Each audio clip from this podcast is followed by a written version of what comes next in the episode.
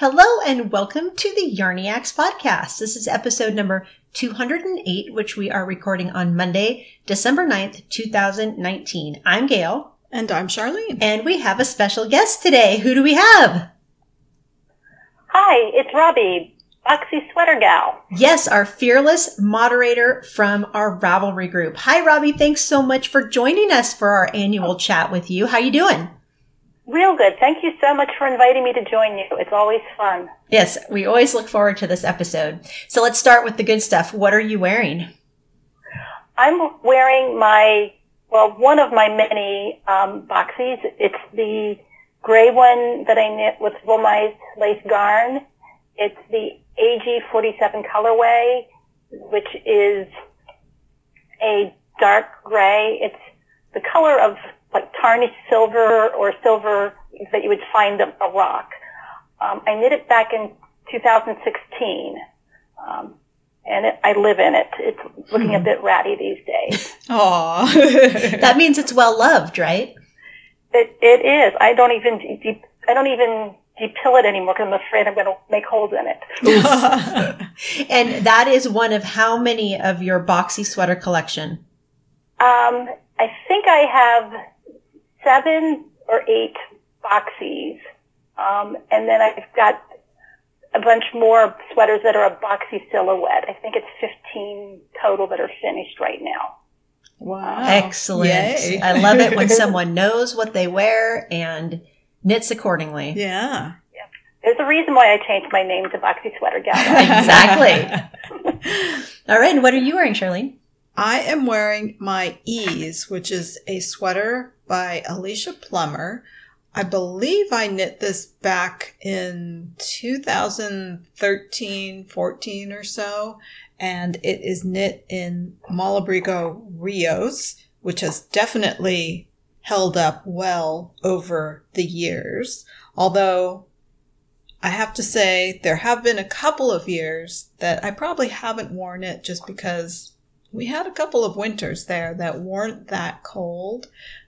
It's a worsted weight sweater, so it's a little bit heavier, and it's just chilly in my house today. So I've got it on, and it's nice and cozy. And I wear my ease all the time because it's my go-to pajama top, basically. Yeah, it's that's its, it's role in my life. Got that cozy feel because it it's a basic raglan pullover sweater, but it has a funnel neck with a drawstring so you can pull it tightly around your neck to keep you warm and and cozy. So yeah, that is Ease by Alicia Plummer. What are you wearing, Gail? I'm wearing my Archer pullover, which is a sweater designed by Elizabeth Doherty, and it has a lot of her classic design elements, including a dropped shoulder and the lateral braid. But what makes this one unique from her cool sweater designs is that the lateral braid placement is arched across the top of your bust and across the upper back. And it's knit in two colors. So the top is a solid color. Mine is Red Bud by Dragonfly Fiber. So it's a very beautiful tonal pink. And then the lateral braid is in that same pink color. And then below that, you stripe two colors. So my red bud is striped with a colorway called Jawbreaker from Anzula Fibers. And this is a speckly, sparkly yarn. So I went way over the top on this one. and I knit mine to a longer tunic, tunic length. So it's almost a dress. I did a split hem. So in the back, it comes down to a couple inches above my knees in the back, I would say. So it's just a super comfortable tunic sweater, but it's also kind of stylish looking. And the weather has finally turned to a point where I can wear my tunicky length sweaters slash dresses. And it's just so much fun with tights and boots and whatever. And been just, loving that. Just being able to wear our sweater is so every exciting. day is so exciting. yep, I wore pavement yesterday, and I can't remember what I wore on Saturday, but I've been wearing a sweater just about every single day. Yeah. It's very fun. Yeah. Charlene, what have you been stocking? Well, the first thing I am stocking is a sweater that Robbie picked out for me. Teamwork, baby. It is called Ambergo and it is designed by Claudia Eisenkolb. And this pattern, the pattern page calls it a dolman sleeved pullover because the sleeves are part of the body fabric rather than picked up and knit around. It is an interesting garment with vertical lines of ribbing down the front and then horizontal ribbing that goes across the chest, the shoulders, and continues down the arm, hence the dolman sleeve because it just continues as one piece of fabric. But it's not like a bat sleeve. I always consider It's not a bat, bat wing. but some are, yes, Okay. some are. And it is knit in fingering weight yarn, and the sample is knit in Tosh Merino Light, which is a singles yarn, one of my favorite put ups for fingering weight yarn. And it's tunic length, and it's a new designer to me. I'm not familiar with the, with this designer. So the pattern page, in addition to saying it has dolman sleeves, it's knit in the round, it has long sleeves, positive ease, and ribbing. The garment itself is interesting because, like I said, it has vertical ribbing down the front, and then it kind of comes together in a triangle with the horizontal ribbing coming off of the lines of the triangle. So it looks, the construction looks interesting, which always gets me, of course. I'm not sure how this one is knit, but there's obviously direction changes. So it looks like it would be fun. Robbie, I have to ask, what made you suggest this one to Charlene? The, fact that it was this unique construction. Ah. Unique construction. I love ribbing.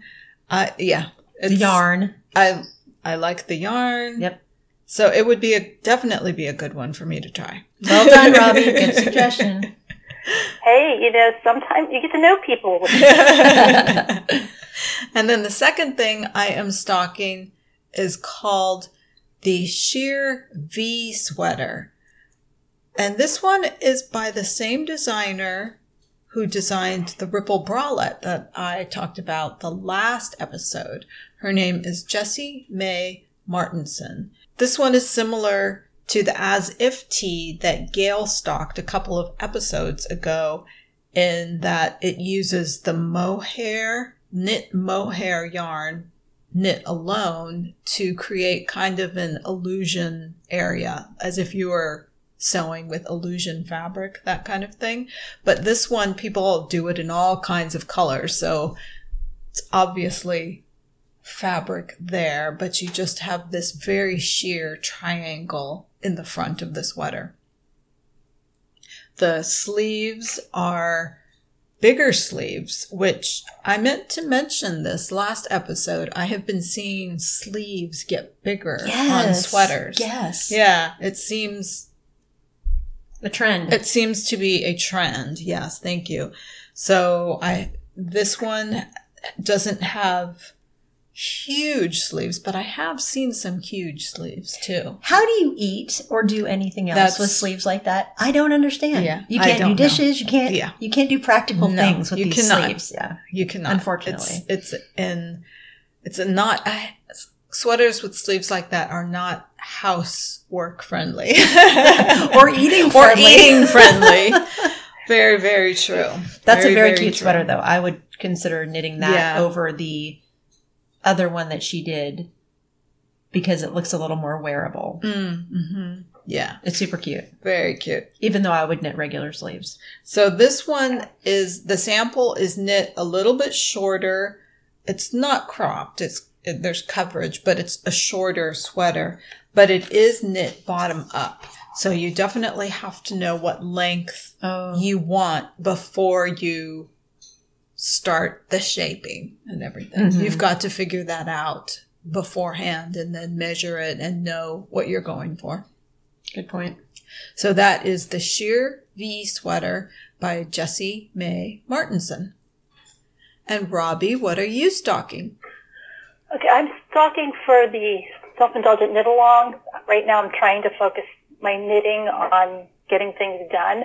Um, so the first and foremost is Ceilidh um, by Julia Farwell Clay. Uh, that's Ceilidh as in the Irish or Scottish dance. C E I L I D H. I am Oh, so glad okay. you spelled that and said it out loud because every time I've seen that pattern, I had no clue how to say it. So thank you. It's Yeah. Ceilidh. Thank you. Yeah, I, I, I looked it up. I was pretty sure that was it, but I didn't want to say it wrong. Yeah. Um, and the um, it's a boxy, slightly oversized boxy sweater, not quite as not as big as Joji's boxy sweater. Um, it is it's knit bottom up.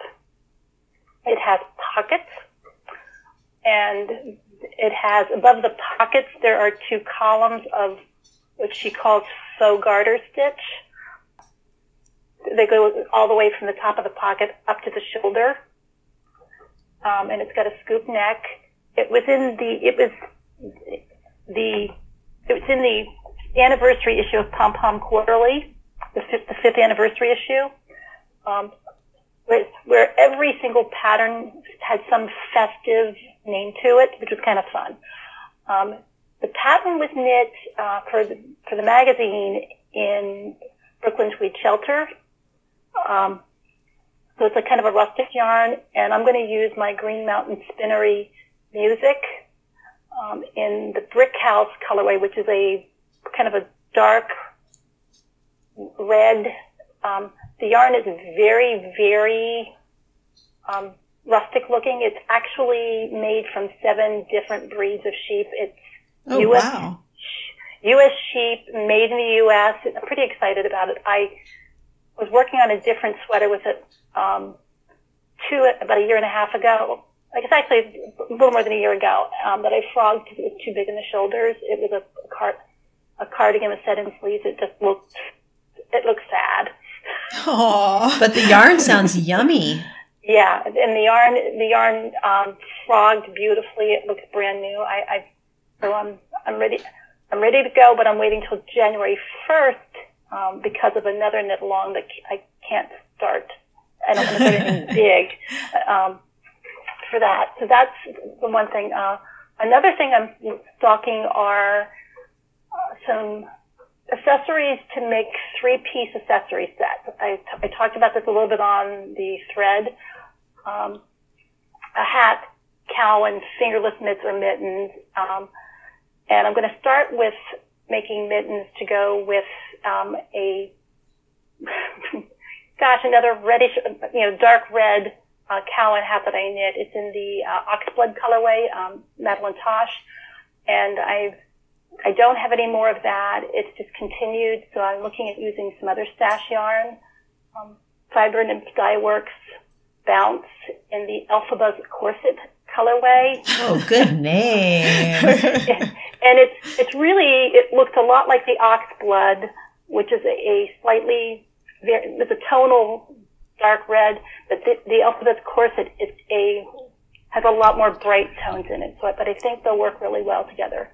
Um, haven't picked a pattern yet, and I don't know whether I'm going to knit it. It's fingering weight. Whether I'm going to knit it as is, or if I'm going to hold it double and make some DK mittens. I haven't decided. I was the I've smarty. never- I was the smarty pants who said in the planning thread when you said you were going to make yourself a three colored set that actually matched, and I one self indulgent knit along. I did that for myself, and I've never worn the three pieces together. I still just grab whatever's convenient when I'm leaving the house. It's ridiculous. Yeah.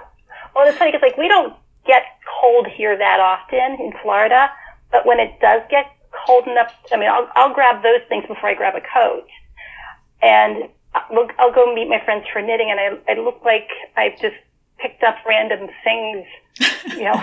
Yeah, that's what I usually look like when I'm walking my dog. Yeah. Uh, but but it's different when you're going out and actually hanging out with other knitters. yes. Yes, you want to look like you planned it, right? yeah, but we all we all just laugh because we all come in piled high with with knits, and then you know, and, are thrilled to be wearing them. Um, so, and w- one other thing I'm stalking, uh, thanks to Carol Love Pie. Um, the she got me thinking about the, the shift cowl by Andrea Mowry again. Oh yeah, she Uh, just she- finished hers. It's so pretty. I know she just she she just posted it. It is gorgeous. Um, I tried to knit it earlier this year, but my three hand spun yarns I was working with were too different in weight. Didn't work when I went to add the third one and it was just much too thin. Um, so I actually went back to the wheel and plied it back on itself and now, and then I took the one that was fluffy and added more twist to it to make it a little bit tighter and they're ready to go. Sweet. I, so I think so I'm really excited about that. And I haven't knit with handspun in so long, so that'll be good. Oh, that's double exciting then. A project you want to Yeah. knit, you're using your handspun, and you ad- adapted or modified one of your handspun to make it work. Yeah, Sweet. just like the first, if it's first time doing something like that, I'm like, well, the color's perfect, the weight's wrong. I'll I'll make it work. I'm, tempted to do that with the Elphaba's corset instead of holding it double, just spin it back on itself and make it into a, D, a, a plied DK instead. That I'm really, I'll be really interested to see what you do because that's another tool that spinners have that the rest of us really don't with yarn. So that's Yeah. very cool that you can do that. Yeah, and it, it's really easy to do. So, and that and that's that's all I'm stalking right now. Um, though I will say that the um, stalking Ceilidh has me kind of stalking something else that I cannot cannot go down that rabbit hole right now. I really want to get some really to get something like the Jamieson and Smith um, fingering weight yarn Mhm. um, because it, I love the heathered yarns. I would love to use that for a sweater, And but for, I have to. But I, I got to knit some stuff out of stash first. well, and for the people who don't know, the Jamieson and Smith, it's they're two different companies, I think, and they they both produce this beautiful Shetland yarn that comes in so many colors. So for color work and things like that, it's very very highly used and it makes these beautiful palettes and I can totally see why that's a rabbit hole you wouldn't want to go down Yeah. because Yeah. you could acquire Well, and- and- so much. Yeah, and part of it is if you think about it, with uh, Brooklyn Tweed does the same thing. That a lot of their colors are done with what they call optical blending. So they're taking different colored dyed fiber and blending it together to create these heathered yarns that, from a distance, look like purple or green, but up close you start seeing it's really like the purple is really it's red and it's blue Yeah. together. oh, cool. Yeah. yeah, it's um, it's it's fascinating. Yeah, beautiful yarn. So that that's on the it's something to see if I come across someday. okay.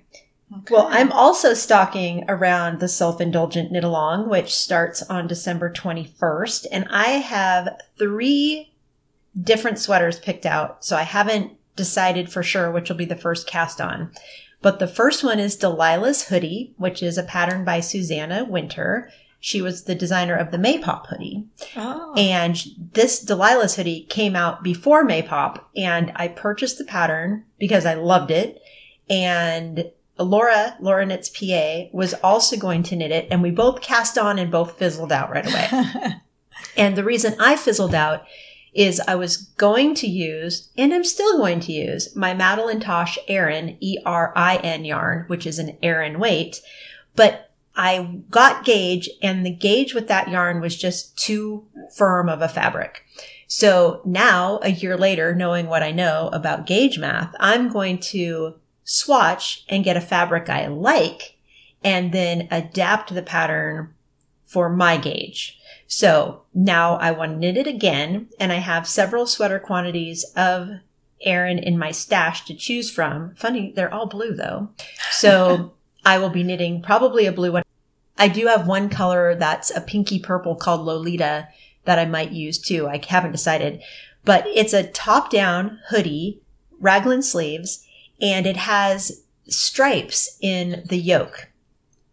It's in the pattern page on Ravelry, the main picture, you, you can barely tell they're stripes because they're so subtle, but you could really go extreme with that or less extreme. So because most of my striped sweaters are pretty loud, I'm thinking that I want the striping in Delilah's hoodie to be more subtle. So we'll see where I go with that. The second is also a hoodie It's the hoodie shawl cardigan, which I've talked about many times on the podcast. I tried to knit it before and decided I wasn't going to like the fronts because they weren't going to be large enough. Well, now that I've started wearing more open front sweaters, I think I'm going to wear it. So the hoodie shawl cardigan actually starts as if you're knitting a triangular shawl with two different colors striped. And then there's color blocking when that triangle is finished. And it's a really cool, unique design with, I believe the hood is striped also. And then there's color blocking. So the, the torso part of the sweater is a solid color. And then the bottom is striped again. And I'm looking forward to trying that. And then the third one on the list is the olive leaf cardigan Ooh, by yay. Aerie. So these are all projects that I've stocked on the podcast before. They are all projects or patterns that I already have in my pattern library and I already have stash for all three of them. Excellent. So all I need to do is swatch to make sure that I'm getting a fabric that I like and decide which one I want to do first. And then I also plan to cast on the hipster shawl by Joji Locatelli and I'm going to use Madeline Tosh Farm Twist, which is a DK weight new to me yarn in the leopard colorway. So it's a dark gray tonal color. And this is a crescent shaped, I think, shawl, but it has fringe. So I'm excited about the fringe. and there's one other thing I have to tell you guys. My daughter Josie, my 20 year old, asked me to knit her a sweater. Woo. Wow. She has several hats that I've knit that she wears on a regular basis when it gets cold, but she's never shown any interest in a sweater. And she asked me to knit her a sweater. So stay tuned for stocking for a sweater for a 20 year old. We would like to thank our sponsor this month, Infinite Twist. Get ready for a fresh year of knitting bliss with Stash Fit. If you'd like to have a functional and beautiful yarn stash that brings you joy and accurately reflects what you love to knit, the Stash Fit program from Infinite Twist is for you. Stash Fit offers step by step guidance to optimize your stash. No yarn diets, no harsh prescriptions. Just easy to follow guidance to help you make the most of what you already have and figure out what smart additions to your stash will help you get the most out of your knitting. Even better, Stash Fit is coming out in January in an e-course and audiobook version to make optimizing your stash easier than ever. Subscribe to the Infinite Twist newsletter to get all the details and an early bird discount and get any Infinite Twist knitting pattern for free when you subscribe. Visit us at infinitetwist.com. Well, that's cool that she's doing an audio version and an e course because I did the review of that back in, I think, August last year. Mm-hmm. There's, it's in one of our episodes. And it takes some time because she recommends you go through your stash. There are lots of steps that you work through and work pages or workbook Worksheets. pages, worksheets that you go through.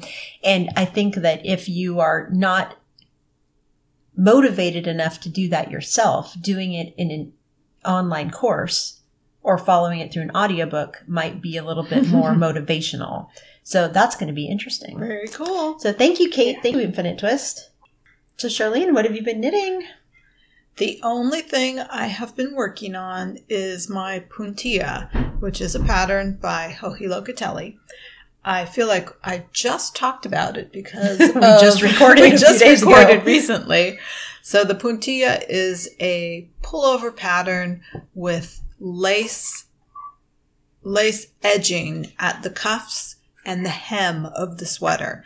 I have finished the body of the sweater, which is slightly oversized, definitely positive ease. It's not huge like the boxy pullover is definitely oversized. This one is just maybe maybe in the area of positive ease. I don't know really where positive ease starts and ends and where oversized, Oversized. starts and ends, but, but the puntilla is just not quite as large, but it is drop shoulder. It's similar in style, but the lace edgings and just the general sizing differences make it look a little bit different. You know, I have a technical question, and Robbie, you might be able to answer this because I know you're a sewist. Is it drop shoulder or is it drop sleeve? Because we use both interchangeably. And I, I don't know have if they have noticed different re- meanings. yeah. I think Uh, it's to me, drop I shoulder. think- Yeah, I would say drop shoulder. Okay. So when we say drop sleeved, we really mean drop shouldered. I I tend to say drop shouldered and then T Rex sleeves. that works. I, I can visualize that. yeah, Especially when they're not long. Exactly, exactly. so the boxy definitely has T Rex sleeves. Yes. The puntilla actually has long sleeves, so they're not quite as T Rex styled. Well, and that would imply it's not as oversized because the more oversized it is, the more T Rex the sleeves, right? Yeah, but box, but puntilla comes, puntilla sleeves come down to the wrist, yeah. Ah, and boxies There's- don't. whereas boxy is a three is like a three quarter sleeve. Um, so it's really T Rex. Yeah. Okay. Yeah. There you Because it's got short little sleeves. Yeah. And when you're knitting boxy and you have knit this very, very oversized body and it's so many stitches and you've gone round and round and round and you feel like you've knit forever and ever on this body. And then you come to the sleeves and they're really short and very skinny. Zoom, zoom, zoom. You zoom, zoom, zoom. yeah. That's like the best part of boxy because usually it's Sleeve Island, and on Right. the boxy sweater, it's like a trip to Sleeve Island for a brief visit. Yeah. Yeah. Definitely. The only thing that I have been working on is puntilla. And I think I started to say I've knit the body. I am knitting a sleeve now. And then after I get past the sleeves, I will decide how I'm going to create my edging because I'm not sure if I'm going to do lace or I may just replace that with an additional ribbing edging. We'll see. I'm looking forward to seeing what you create. I am too. It Charlene, what about a what about a like an under layer with just a lighter fabric at the same gauge, so it's kind of sheer? I Ooh, I had too. thought of that too. Yeah. So I'm gonna play around and see what I like. Ooh, if you want to use any of my lace weight yarn for that, that Okay. might be an interesting yeah. look. Yeah. Definitely. Yeah. So, what are you knitting, Robbie? Um, I'm knitting on a another boxy. Yay. Yay! This one is actually um, and, oh, and I didn't. The pattern is by Joji Locatelli. For, for those that are new to the podcast, um, the this one I'm knitting with Shibui Reed, which is a light fingering linen chainette yarn. Um, I'm using the graphite colorway, which is a blue gray. This one's going to be my when it's too cold, too hot to wear boxy version of boxy. Um, looking forward to it. I'm not enjoying the knitting as much because the linen yarn isn't as much fun to knit with as a nice bouncy wool yarn. But the fabric, once it's been thrown in the washer and dryer, is like butter. So it's worth the effort. Excellent. Yeah. Um, I've also got a pair of socks on the needles. Um, vanilla sock with, which is a plain stockinette sock. Um, I, I use the, the Fish Lips Kiss heel um, by Sox Therapist. Uh, it's my go-to heel, and I do a little mini gusset uh, to give me a little more room in the instep because I have a very high instep. Um, and I'm using first time using an opal yarn. Uh, it's one of the opal kind of faux Fair Isle yarns. One of the Monet series colorways called Japanese Bridge.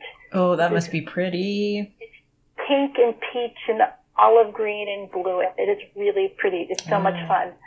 Um, they've been on the needles since I think June. they're they're they're it's it's that they're my they're in my handbag when I have a chance when I get stuck someplace and need to knit, so they don't get a lot of love. So, you've kind of converted into a sweater knitter over the past few years, haven't you? I, I have. It's, Yep. I I have completely abandoned knitting shawls. I, I'm sure I'll circle back someday. Um, if I need something fast, it's either a hat or a small towel. Um, and so then I've got two other sweaters on the needles right now. Uh, I still have my Clio going. Um, Oh, You've got to get that finished. my goal is to have it done in less than a year from cast on, so I've got till April. oh, so then hopefully you'll bring it to the retreat and we can have another Clio picture. yeah, Excellent. Yeah. Yeah. And um, I'm using the same yarn that Gail used on her pink one, which is the Wollmeise DK. Uh, mine is in the Turk the Turkish Marquis colorway, which is a eye-searingly bright blue. It's beautiful. um, I've got about two, two and a half inches done after after having joined the knit in the round. Um, it's slow going. It's mainly because it, while it's not hard knitting, it requires more focus than I have most nights watching TV. yeah. Um, so it, you know, I'm just my goal is to try to get an inch done a week. Uh, if I can keep that pace up, it will. I'll be done in time. Yay. Excellent. Yeah. And then because both my linen boxy and Cleo don't fit that magic sweet spot of knitting, um, of completely mindless knitting stockinette in the round with wool yarn, um, I cast on Joji Locatelli's The Easy One, um, which is very similar to boxy, but doesn't have any short row shaping, so it's even easier, and it's knit top down. Um, and I'm using Miss Babs Katahdin, uh, which is a light fingering uh, BFL yarn, Ooh. and it's in chromatis, which is a pretty true purple, uh, a rich true purple. Um, so I'm really looking forward to that. That Uh, would be a good first sweater for someone, wouldn't it?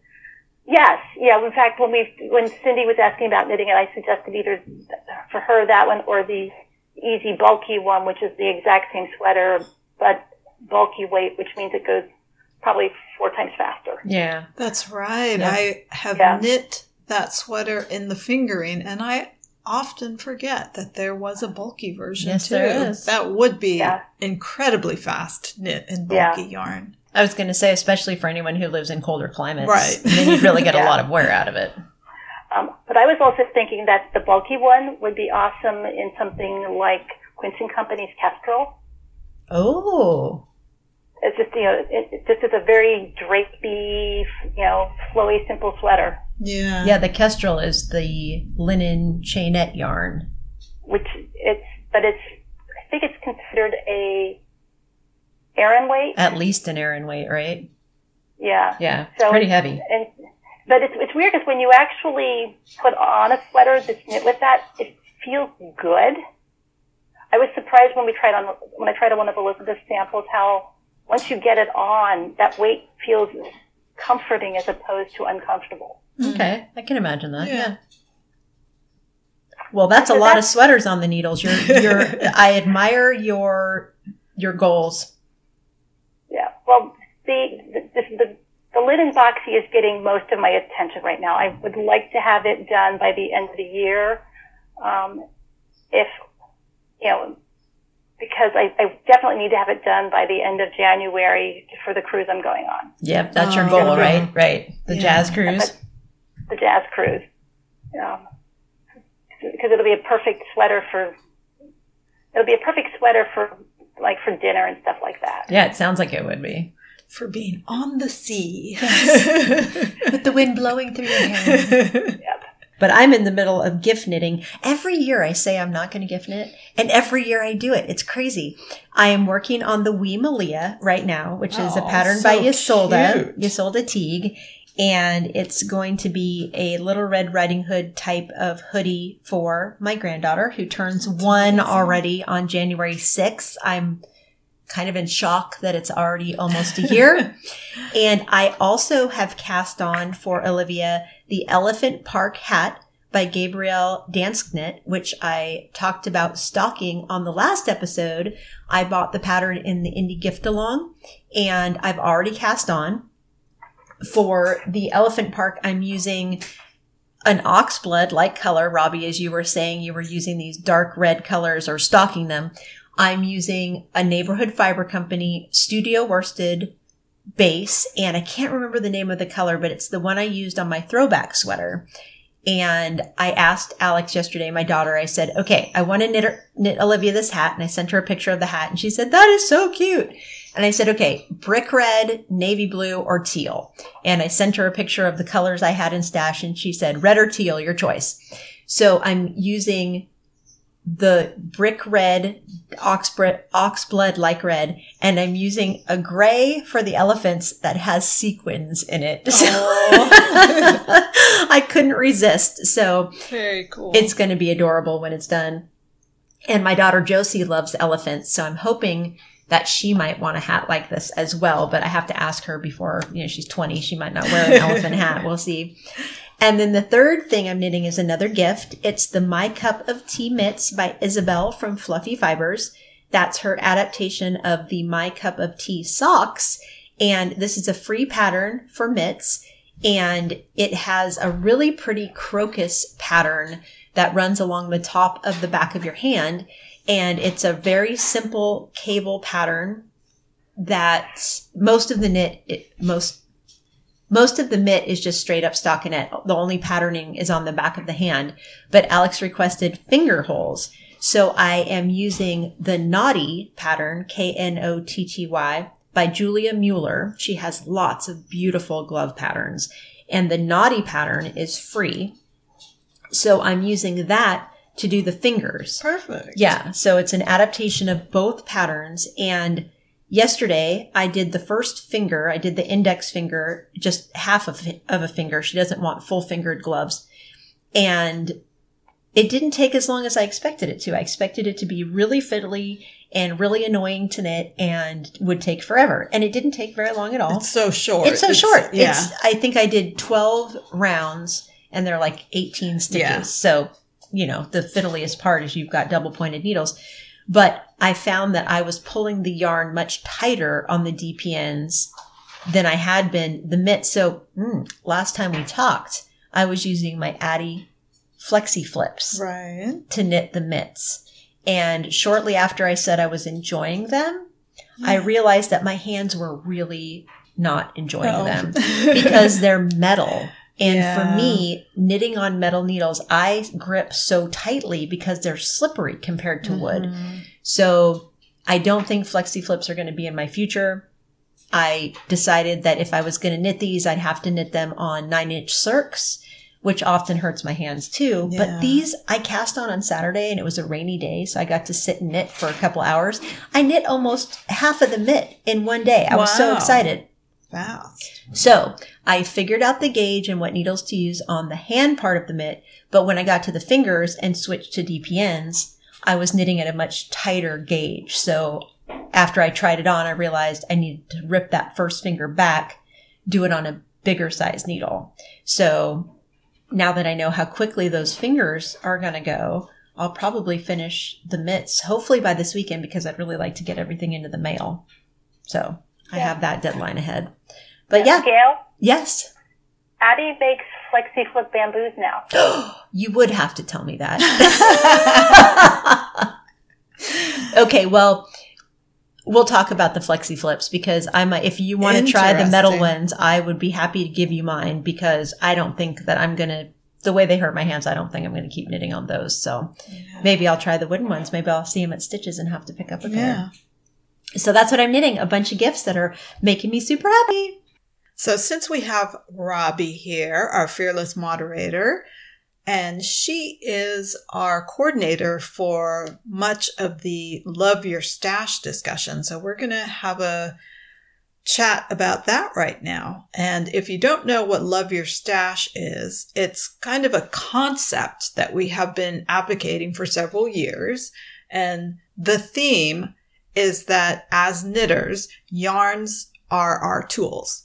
And our tools should bring us happiness. Our tools should bring us contentment and enhance our crafting and our lives, really. The Well tools said. have to work for us and improve things. And not bring us stress or guilt. Yes, we have heard stories of guilt. We have heard stories of stress and knitters just generally feeling unhappy because of perhaps the quantity of the stash, perhaps the quality of their stash. And our concept is that we work towards ridding our stashes of the items we either won't or can't use and hopefully by doing this eliminate the guilt eliminate the anxiety and ultimately grow our stashes to a place of purpose usefulness and happiness Super happy. Joy. joy. We want them to bring us, us all joy. Yes. So, one of the first things that we have to work with, and we have been talking about it for the last few episodes, is living within a budget. So, as we work towards a stash that brings us happiness and joy, we, we also learn to work within our own budgets. That's been the theme. Yeah. Yeah. Yeah. So what would you add to that, Robbie? Um, to start with, um, there's a separate thread on the Ravelry group each that we have run each quarter. People set their goals if they want to. Um, it's a good place to get some support when you're struggling, um, to get some ideas on what to do.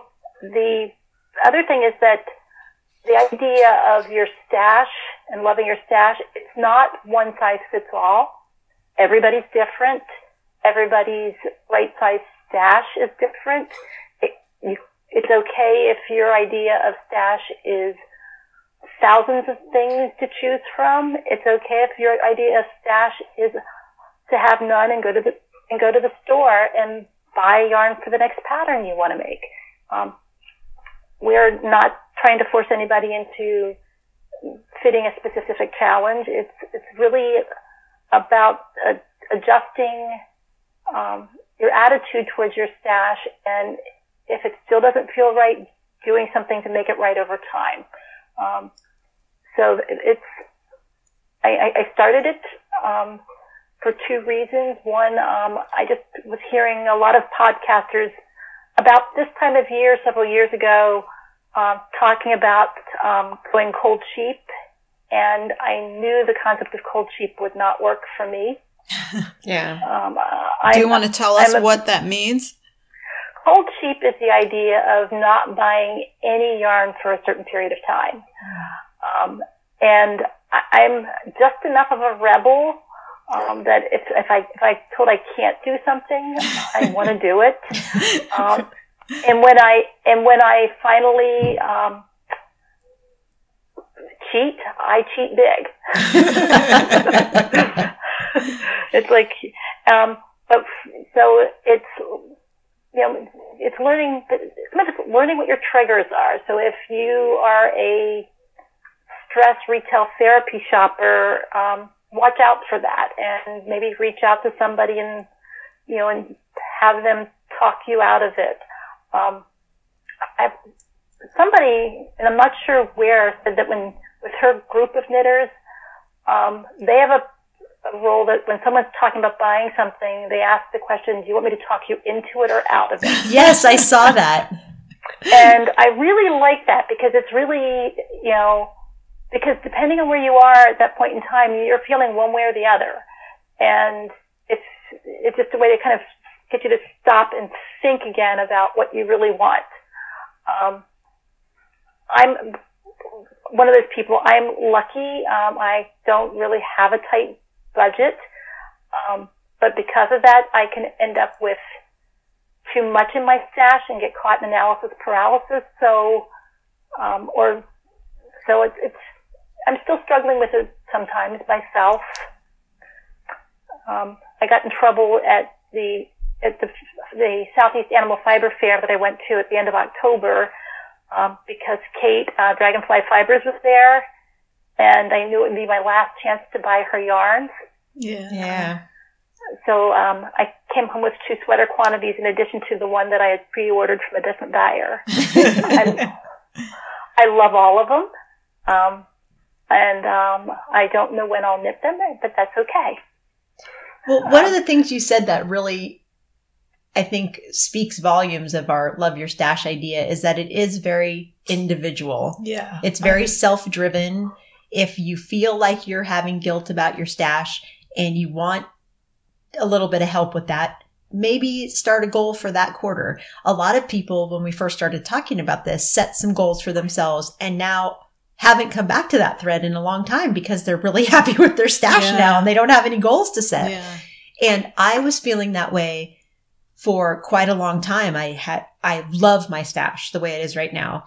I've curbed my impulses for those quick sale purchases that aren't really part of my knitting life anymore. I do deliberate more over my yarn sales, but patterns. this is something that has come up and is, has a lot of discussion in the threads right now. And Robbie, I think you are the founder of the whole analyze your pattern buying habits. Yeah. What did you do? Yeah.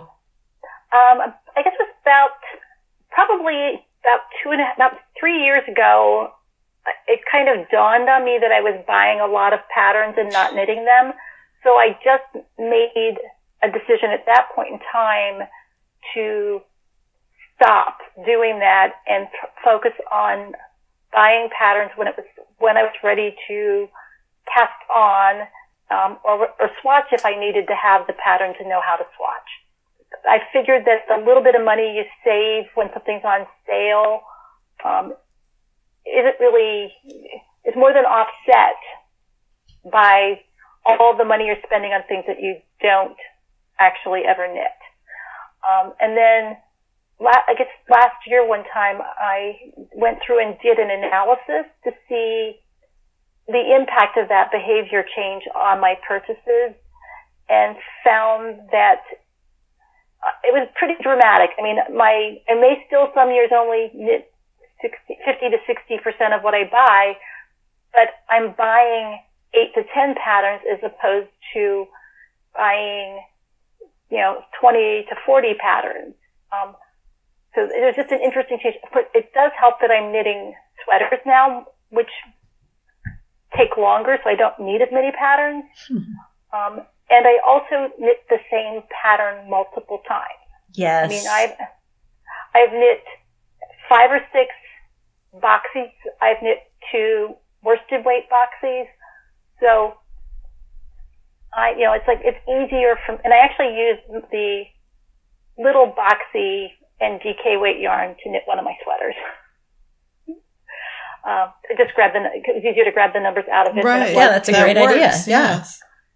Um, but so it's just it's the the the, the dollar twenty five savings on a five dollar pattern that's twenty five percent off is only really savings if you end up knitting the pattern. Yeah, thanks to your analysis, I went and counted how many patterns I purchased in 2019. I purchased 30 patterns and I've knit 10 of them. A couple of them I have knit twice, but seeing that difference, I was stunned that first that I'd purchased 30 patterns because how am I ever going to knit 30 patterns in a year?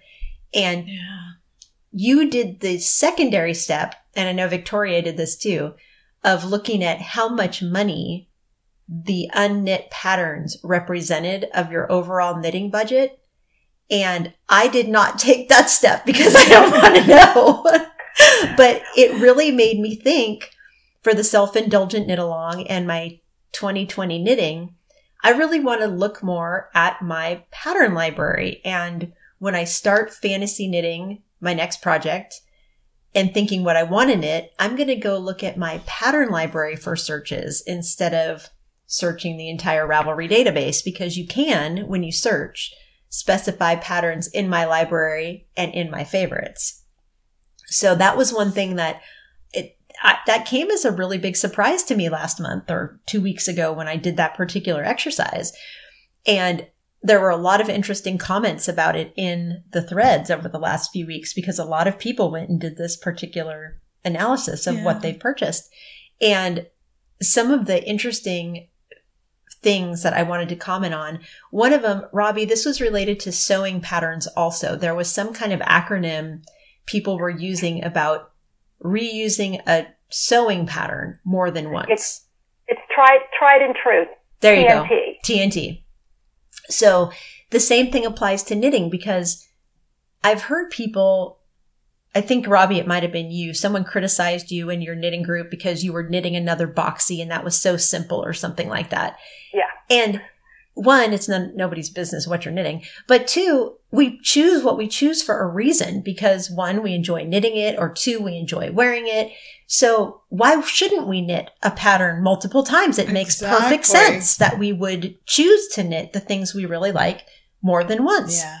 So I want to really look at my closet in 2020 and really figure out of all these sweaters that I've knit, which ones do I actually wear the most and why? And have that also inform my knitting decisions Yeah. for next year. And one of our listeners, Amanda, she said, she took this even a step farther. She said, before she knits a pattern, she goes into her closet and physically finds three different outfits that that pattern will work with before she will knit it. So this includes shoes. She has to have everything that would go with that particular pattern before she knits it. That's hardcore. That's hardcore. I don't think I'm ready to go that far, but my my closet is also very simple. I know I have Yeah. skirts and leggings, and if it doesn't work with that, it's not going to work in my wardrobe. Yeah. But it was an interesting thought to actually Yeah. maybe set things out on the bed and see, okay, these are the sweaters that I wear. How do they really work in my life? And make, you know, tried and true. yeah. Maybe I'm going to knit some more boxies. Who knows? Yeah. And going Well, back it- to your point about the patterns, one of the things that I noticed, or what one of the things that I read about when people were commenting on our Ravelry thread, is that in addition to visiting the stash, maybe people need to go back and visit their patterns because you forget what you oh, have yes. in your pattern stash. And when I went back and looked how many patterns I had purchased, I too was surprised. Oh, I purchased that pattern. I already own that pattern. You forget Yeah. that you have purchased a year ago this sweater that you wanted to make. And maybe by revisiting your pattern stash, you're going to get interested in knitting one of those patterns that you have already purchased, or you'll remember why you loved a particular sweater in the past, and maybe you'll love it again, and you'll revisit your stash and find something in your stash. And not be so distracted by new and shiny. Right. time. Yeah. Because I found Yeah. that the new and shiny, some of them I wear, but some of them I knit just because I think I'm going to wear them and then I don't. So the tried and true idea is really going to inform my knitting this next Mhm. coming year. So thank you for popping that in the thread. because there's two things I can think of with that related to that. One, some of your tried some of your tried and truths, if they're simple enough, you can easily add some design details to them to make them still work for you, but be a little bit different. So, you know, if you've got something that's got a cable panel, put a different cable panel in, or add a cable panel. Um, that type of thing. So that's something to think about. Um, and the other thing is when you do that pattern analysis, if if you find that you don't want to knit most of the stuff that's in there, don't feel guilty about it. Just use it to inform decisions going forward. Yeah. Yeah, it isn't about point. beating. It's not about beating yourself up. Right. Well, and that was another thing that a lot of people were mentioning about how how to choose a pattern based on the information you get in Ravelry, which is something we're going to talk about next year. And also the disappointment that happens when you buy a pattern thinking that it's perfect for something, for example, the stash yarn you already have, and you buy it and you're all excited, and for some reason it doesn't work. And I had one of those last year. The Heartstrings Crop, which is a design by Andrea Mowry. I fell in love with the sweater. I had the exact yarn used for the sweater in my stash, and I'd been wondering what to do with it. And I only had to acquire one more color for the color work. Well, I swatched for that last month, and it looked awful. It, I'm not going to knit that sweater because I didn't like the fabric that I was getting at this particular gauge and the color work looked horrible and Hmm. I'm not going to knit that pattern. So I'm not going to beat myself up for it. It was, you know, I really thought I was going to knit it. And so I thought it was a good purchase at the time. But that happens too. And you can't beat yourself up for the patterns that don't work, even though you thought they were going to. So it's a good point to not beat yourself up. Yeah. Did you did you block that swatch, or did you evaluate it just based on the knitting itself? I did both. I, blo- I Okay. blocked it as well. It pulled in really tight for the color work. And even if I'd gone up a needle size or two, I don't think it would have looked the way I wanted it to look. It Okay. looked too stringy, if that makes sense. It didn't, it didn't plump up to fill the holes in color work the way I wanted it to. That makes sense. yeah, it was That's, interesting. that's why I that's why I asked if you blocked it because I know for, you observed it like with the Wollmeise DK.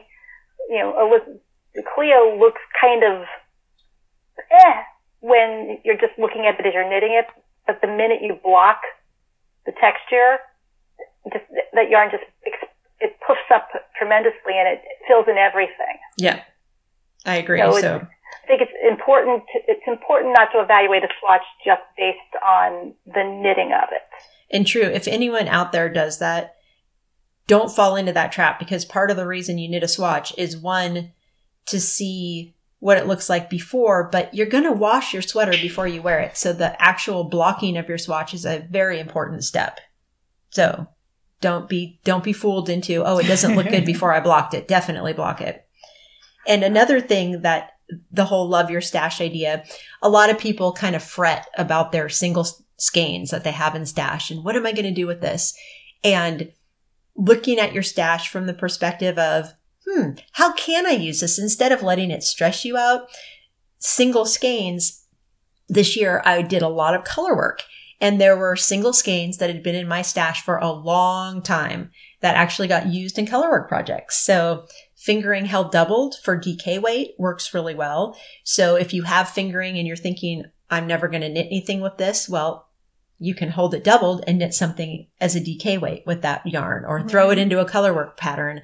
Or in the case of my super simple summer sweater that I just recently finished, I had almost a sweater quantity of yarn that had been in my stash for nine years. Well, all I had to do was purchase two more skeins of a contrast color and I was able to use that successfully As stripes. as stripes. So Yeah. thinking of your stash in a different way so that you can use it and it's not wearing down on you. The fading trend Mhm. has helped with that when people pick three completely different colors and fade one into the other.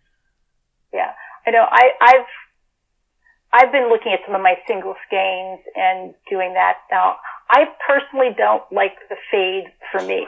It just, um, and so, and and most of my single skeins are solid. So, and I don't have anything to, to transition, and it's hard to buy the speckle yarns to transition online and have them really work Yes. Um, because there's there's a tone that you could have two blues and they just one's a little more yellow, and the other one's a little more purple, and and they just don't play well together for a transition. Doing it online is almost impossible. Yeah. Yeah. Um, but so what I've done is I found other ways of kind of taking less than full sweater quantities and making them into sweater quantities. And I've I've created a boxy bundle um, for multi for multicolor bo- boxies. Um, and there's actually I think a couple of confettis in there of ways people have used mini skeins, um, advent calendar sets, scrap yarn, or just combined maybe two skeins and one or something like that to make it work um, with some really, really clever ideas. Um, so take the silhouette you like and go shopping for, go, looking at projects as opposed to patterns for a sweater that you like. Um, Good and see how people yes. have used it. Um, but I know my, it's like, I know that as soon as I finish my scrap blanket, I'm casting on a scrap boxy. I can't wait. You know, I saw your pictures of those from your bundle and the scrap boxy especially. I thought, I don't know if I'd really wear that. But once I think about it, if I did it in my colors yeah. as opposed to, you know, the one example picture that you had that I think it's hanging upside down from a clothesline. Yeah. it was just all different colors. And I think if you, if I tailored it to, and that would be easy because it's my my stash your leftovers, stash, right? right, it's the colors I already love. I think I would totally wear that. I think it's so cool. yeah. I think it's really cool. Yeah. Or you could, or, or you, cause you love the confetti. Think of a confetti where you pick a color that works with your stash, like a like a charcoal gray, and then you use all of your light colors. for the Yeah.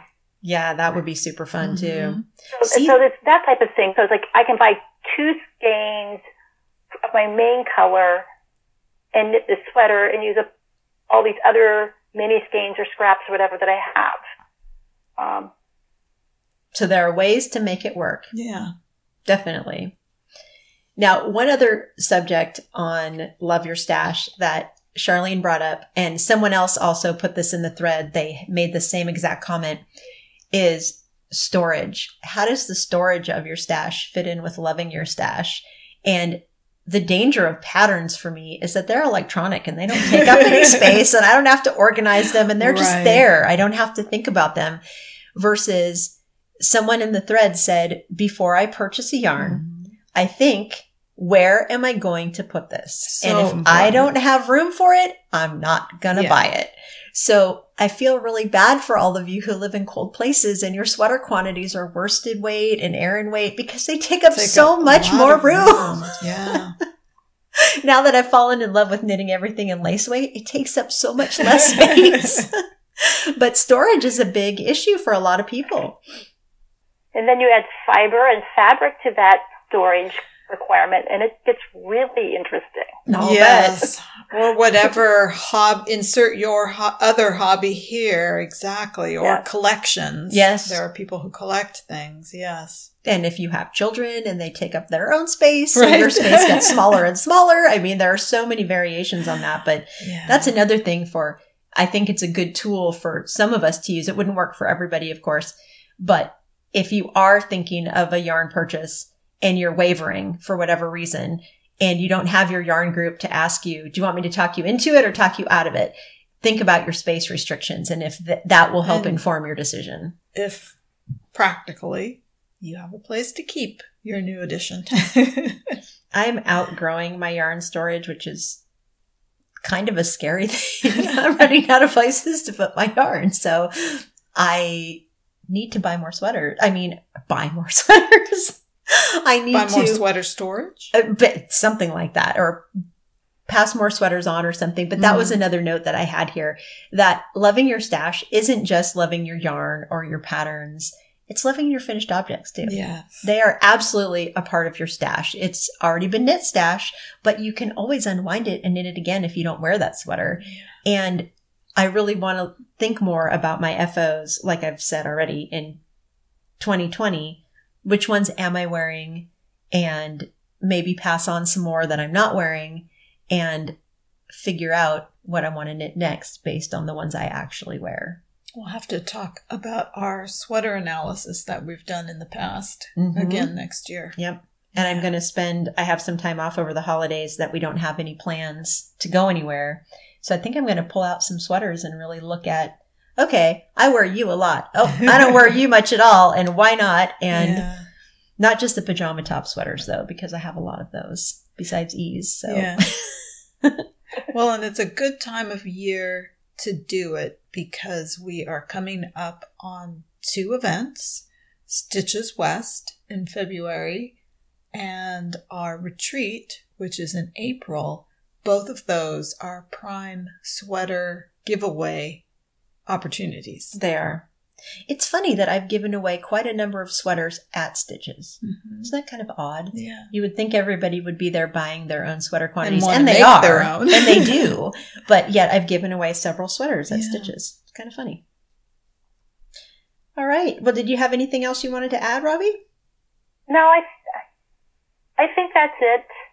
Well, thank you again for being our fearless leader in all things Love Your Stash and for running those quarterly threads. I know I wasn't involved with them for quite a while, but I'm back now because I really the the whole pattern thing really surprised me and it I want to learn more from that. So Yeah. I'm back with some goals for the first quarter of 2020 and hopefully anybody else who feels inspired will join in too. It's a really great group because we're all there for the same reason with the same you know gut feelings about what we want to do. Our what we want to do as individual but our overall goals we're there for the same reasons. So hopefully that made some kind of sense. Yeah.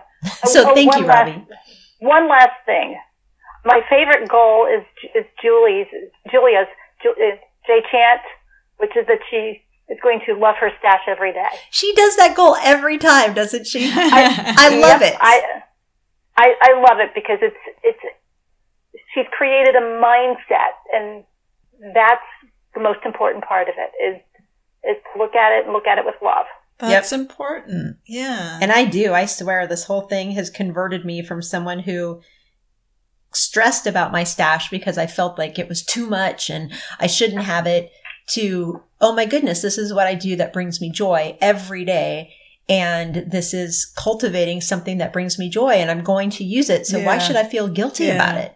So thank you so much because it's really changed how I look at my abundant yarn stash. And one last thing I want to mention is that despite the planning, despite thinking about storage and all of that, I do think that when you're saving, perhaps saving some money, perhaps saving effort, time, space, whatever, when you're thinking about conserving all of these things, you do still have to allow some room for those magical moments to Oh, happen. yes. And what I'm talking about is perhaps when you walk into a yarn store or when you see a sweater on a fellow knitter that you fall in love with. Sometimes you just fall in love and you have to allow those magical moments to happen. And if you find a new shiny yarn or a new shiny pattern that you must knit, it's probably going to make you really happy to do that, especially if it's something that you're going to cast on right away. So you have to let the magic happen. Well, and Robbie actually, she started the thread for the first quarter of next year with a list of someone's challenge, right, Robbie? It was someone's like, you know, do these five things as your challenge for the Yeah. year. And one of them was like, organize your queue and only knit those things. And the rest of us were like, oh my gosh, but what if the magical moment oh. happens Oh. and I need to leave space in my life for, you know, if I plan what I'm going to knit only for the next three months, what happens if that magical moment happens? So I think we're all in agreement that you have to let that happen. Yeah. If it's going to happen, it's a good thing and you Yeah. should embrace it. because when it Yeah. has happened to me, it feels so fun. Yes. And when you're caught up in the glow of this n- new thing that you've spotted and you immediately pick yarn for it and you immediately cast it on, it's a fun feeling. yes, it definitely is. and Yeah. Donnie's saying, I agree. I mean, after after all, knitting is our passion, not our job. Exactly. yes, very well said. Yes. That's a very good way to end 2019. It is. Knitting is a passion, not a job. Well, thank you so much, Robbie, for joining us. We always love chatting with you. Always, every Oh, time. thank you, thank you so much. I have had a had a blast. oh, thank you. Thank you. And thank you for always being so positive and cheerful and happy on the threads. You're always such a good a good vibe there and I always appreciate that. Thank you so oh. much. Thanks. I I get so much from it. I do too. It's my happy place. Okay, well thank you everybody for listening. We hope that you've enjoyed another year of the Yarniacs and we'll be back in January. Happy New Year, everyone. Happy New Year. And we will see you in 2020. Bye everyone. Happy knitting. Bye. You can find our podcast on iTunes at Yarniacs Podcast. Visit our blog with show notes at yarniacs.com. We have a friendly and engaging Yarniacs podcast Ravelry group. My Ravelry name is Knitter Ninja Shar. Gail's is Gaily Whaley. You can follow us on Twitter at Yarniacs or on Instagram at Yarniac and at Gaily Whaley.